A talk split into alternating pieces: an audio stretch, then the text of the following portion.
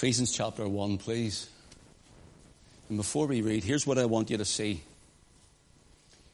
You see, as a, as, as a, as a pastor going around visiting, and there's many of you who would, you know, you need encouragement. We all need encouragement, but need encouragement a special way, or there's doubts may come. There's younger Christians that need encouraged. There are those who are wondering, where does the Lord still even accept me, love me? You know, uh, uh, there are those who don't have a, an assurance of their salvation. They just need assured of their salvation. And in this, I want to show you that your salvation does not depend on who you are. And your salvation does not depend on what you've done.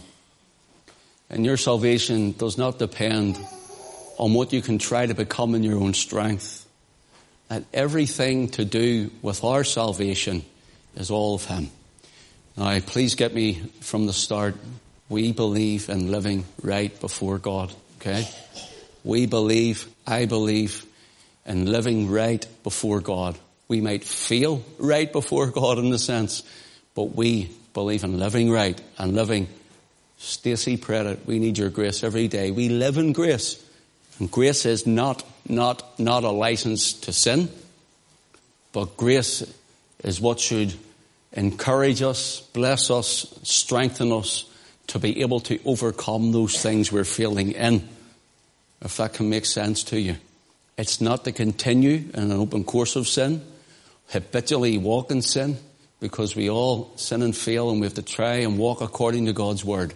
But human mind, human will, human heart, we tend to try and drift away into our own circumstance. But here's your security this morning in the Lord. Let's read, and I'll stop a few times. Some of these things you may have heard a little bit before. Paul, an apostle of Jesus Christ by the will of God. Notice, he's an apostle by God's will, not Paul deciding he wanted to be an apostle. You can't be an apostle and you can't be even a believer in your own will. It has to be God's will.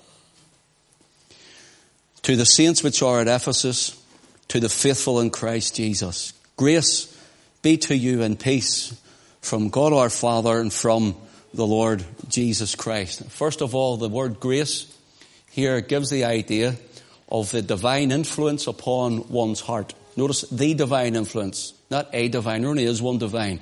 There only is one deity, and that's Almighty God our Father, Yahweh Himself. And it says here that grace is the divine influence upon the heart and its reflection in one's life. So if you have received grace, if you are living in grace, then you will show that in your life. And Paul says here, grace be to you and peace. This word can be translated shalom. It's not just peace of mind. It's not just feeling good about yourself. It's not about a peaceful lifestyle. It's about a fullness of wholeness and wellness of body, soul and spirit in Him. So here is the blessing pronounced upon the saints and those who are faithful in Christ. He says, Grace be to you and peace from God our Father and from the Lord Jesus Christ. Blessed be the God and Father of our Lord Jesus Christ, who has blessed us with all spiritual blessings in heavenly places in Christ. Now we're getting down to nitty gritty when we get to this verse. Blessed be the God and Father. How do we bless God? Who has everything, who's Almighty God, who owns all things, who created all things. How do we as human beings, finite in our abilities, finite in our strength, finite in our minds, bless the infinite God, the God of all eternity? How do we bless Him? The word bless, to bless the Lord is the word eulego. Comes from two words, you and lego. Lego is the kin word to the word was made flesh, the word, the speaking, the, the mind, the will, the, the, the logos. Here it is lego. So it means to speak. And you, EU, means good. So what Paul is saying, speak good. Speak well. Praise the Lord worship Him, speak the words of life. And Paul is saying, if you want to bless your Father, start to praise Him. If you want to bless God who has all things, Start to worship Him. If you want to bless God, start to tell Him how great He is, how good He is, how wonderful He is, how majestic He is, how marvelous He is. Because God knows who He is and what He can do. But He wants to hear your heart. He wants you and I to show our gratitude and to show our astonishment at Him. That when we worship Him, we are, Eulego is blessing Him, speaking well, speaking good of who our God is. Not bringing God down to say, God, you are this or you are that, or making a God of, of your own imagination, but who He is. You are good. You are good, we sang, and your love endures. That's what this means here. So, blessed be the God and Father of our Lord Jesus Christ, who hath blessed us. The word here does not mean that He speaks good of us. It means He does good unto us. He does good unto us with all spiritual blessings in heavenly places. Notice that. With all spiritual blessings in heavenly places. In other words, that which was in heaven is given on to those who are in Christ. I want to say it again, and I want you to understand that you who are weak, you who are wandering, you who are weary, you who are wayward, you who are suffering, you who are anxious, you who are down, you who are lonely, you who are struggling, whatever your situation is, or you who are just looking a blessing this morning, here's your blessing that the blessing, all the blessings that are in heaven are in Christ and given to us what were seated from the throne, ordered from God, ordered from the Father, are given to His Son, and they're transferred to you and I. So you are blessed or you are given the blessing. You are bestowed with them. You are this morning the recipient and the receiver of all spiritual blessings. Spiritual fruit should be shown in our life through grace. Spiritual gifts should be pronounced through our life through the Holy Ghost. Spiritual blessing. Faith is, um, is in there as well. Having the gift of faith to be able to pray for the sick. Having the gift of faith to go on in your circumstance. Being able to see things, uh, the word of wisdom and knowledge and all these wonderful nine supernatural, spiritual, Holy Ghost given gifts are for you this morning. All the things that are in heaven, that can be in heaven, that are in heaven, and are from heaven, are found in Christ. And when you're in Christ, then they're yours. Now notice this. According as he hath chosen us in him. Now here is a doctrine which pulls the zip up or down here and divides the coat in half. Or else joins it together according as he hath chosen us. According as he hath chosen us, chosen you. See the word according, it's the word uh, katanopion. Katanopion. And in verse 4 it says, According as he hath chosen us in him before the foundation of the world, that we should be holy and without blame before him in love. So here's what it means. Kata gives the idea of something that presses down. Kata gives the idea of something that is under, over control of something else. Kata gives the idea of something that takes hold and doesn't let go and pushes on it. That's the idea of kata. En, kat and opion. En is, the, is in the middle of that word. It gives the idea of in just simply when you're in something. You came into church today, into the building that is today. So you're in something. And the word opion at the end of that, the word op is where we get optician from for eye, your eye to see. So the idea is according to the power of God, according to the will of the Father, according to his own heart, according to how he desired. That's the idea, but I'll show you in a minute. According to his power in heaven, he elect, chose, put a circle around you, around me, even from before, even from the foundation of the world in heaven. He knew you, yet he loved you. So the idea is that you are not an afterthought, brother, and you're not an afterthought, sister. And your mother and father, even some people may say they made a mistake, but at the end of the day, God knew you, God loved you, God called you, and He had chosen you and given you to His Son from before the foundation of the world. Now ask yourself this morning when you're going out, will He let you go? Will He let you go? Will he leave you or forsake you? Ask yourself this morning, does he love you any less because you failed? Ask yourself this morning, when I go home then, does that mean that God uh, uh, loves me the same as he did yesterday? The answer is God loved you the same today as he did from before the foundation of the world. He loves you the same. And he says, according as he hath chosen us in him, in Christ, before the foundation of the world, that we should be holy. Now to live a lifestyle. His will bearing in ours. We must, he must increase, we must decrease. His will bearing in ours, His love overcoming all things should cause us to be holy before Him. That is to walk in Christ. To be counted worthy that calling. And here is a lovely four-worded verse, or four-worded line, I should say. Be, with, without blame, notice before him in love. See the word before? You know, if you let someone go through the doors before you, you open the door, someone goes before you.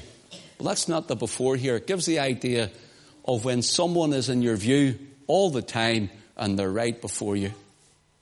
You're watching your children and they're playing and they're before you. And you're watching them running about, and you're watching them trying to walk, and you're watching them get up to things of all their, all their children playing about and playing with their wee toys or whatever they're doing. That is them before you. This is the idea. And God has looked at you and seen you and knew you and loved you before you were even born. Before you were a twinkle in your mommy and your daddy's eye, He knew you and you were His. And now today, you are before Him in wrath. Doesn't say that. You are before him in anger. Doesn't say that. You are before him in love. In love. You still love me? Lord, you, you really still love me.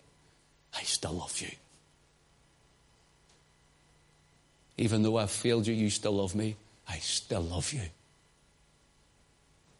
I've let you down, still love you.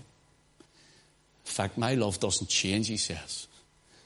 From the found, before the foundation of the world, I loved you and I've always loved you. You see, you may love someone more when they do more for you. Or you may do so, love someone less when they do something to you.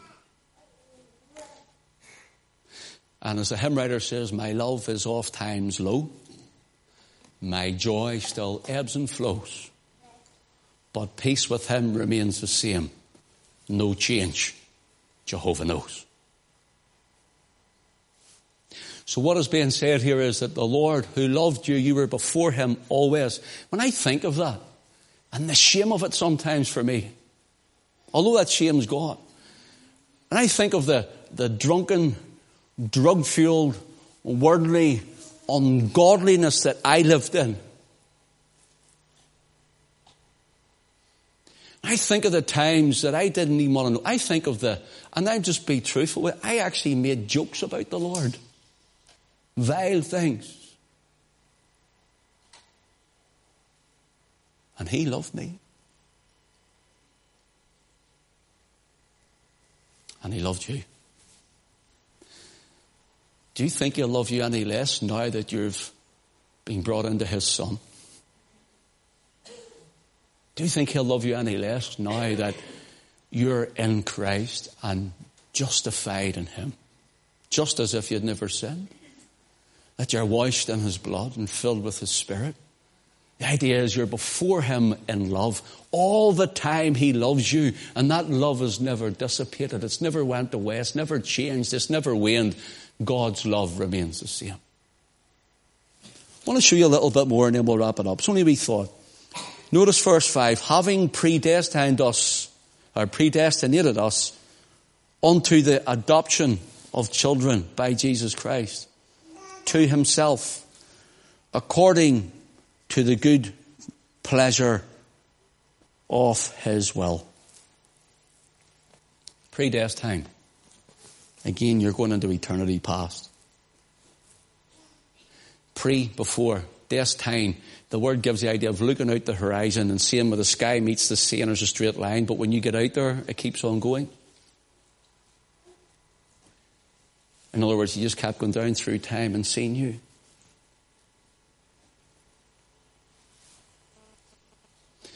He brought you into Christ, gave you to his son. And notice the little words here. This is a fantastic little bit here. According to the good pleasure of his will. See the word according? It's the same as the other word according, katanopion. According to the good pleasure of his will. It gives the idea of to come under the influence or a pressing down It actually gives the idea of a dominance. A dominance. In other words, according to the dominance of Him. The dominance of the good pleasure of His will. You know what the good pleasure is of His will? If you look it up in the Greek New Testament, you know what it means? According to the dominance of the desire of the Father's heart. Now, we could chew on that all day. You and I could just chew over that one line all day, those couple of lines, those couple of words. According to the dominance of the desire of your Father's heart, He looked down and seen you and loved you. And today you're before Him. Can you see that? Can we all see that this morning?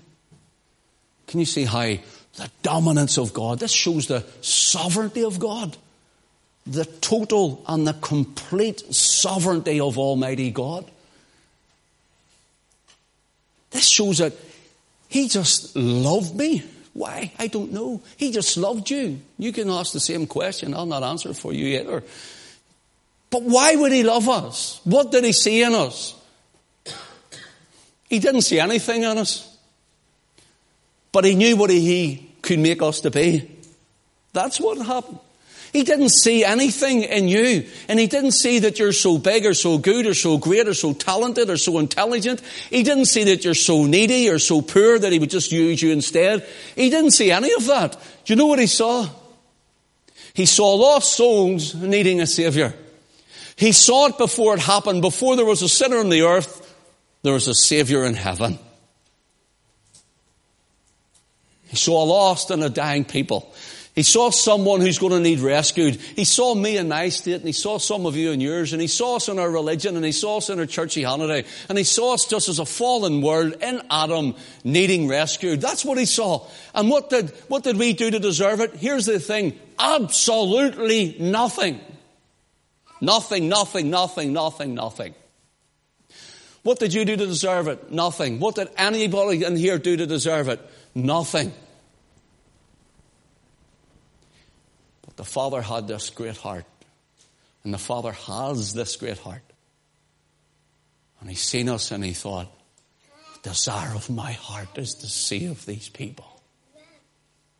Desire of my heart is to lift him from addiction and to lift her from a life of sin and to touch this one and that one. There's a, there, there's a family that's devastated and there's people that are broken because of things that's happened in their life and there's those who can't rescue themselves and there's such and such who, who's having a really hard time in, in their body. They're, they're, they're stressing with illness and there's someone in their mind and their, their, their mind is tormented at times. He says, I, I, I must rescue them. Save them, forgive them. And the very dominance of God's heart sent his son. The very dominance of God's heart sent his love. The very dominance of God's heart pressed down so hard, as it were, upon you and I that we look to see our need of him according as he has called us in Christ. Where are you going? Daniel, where are you going?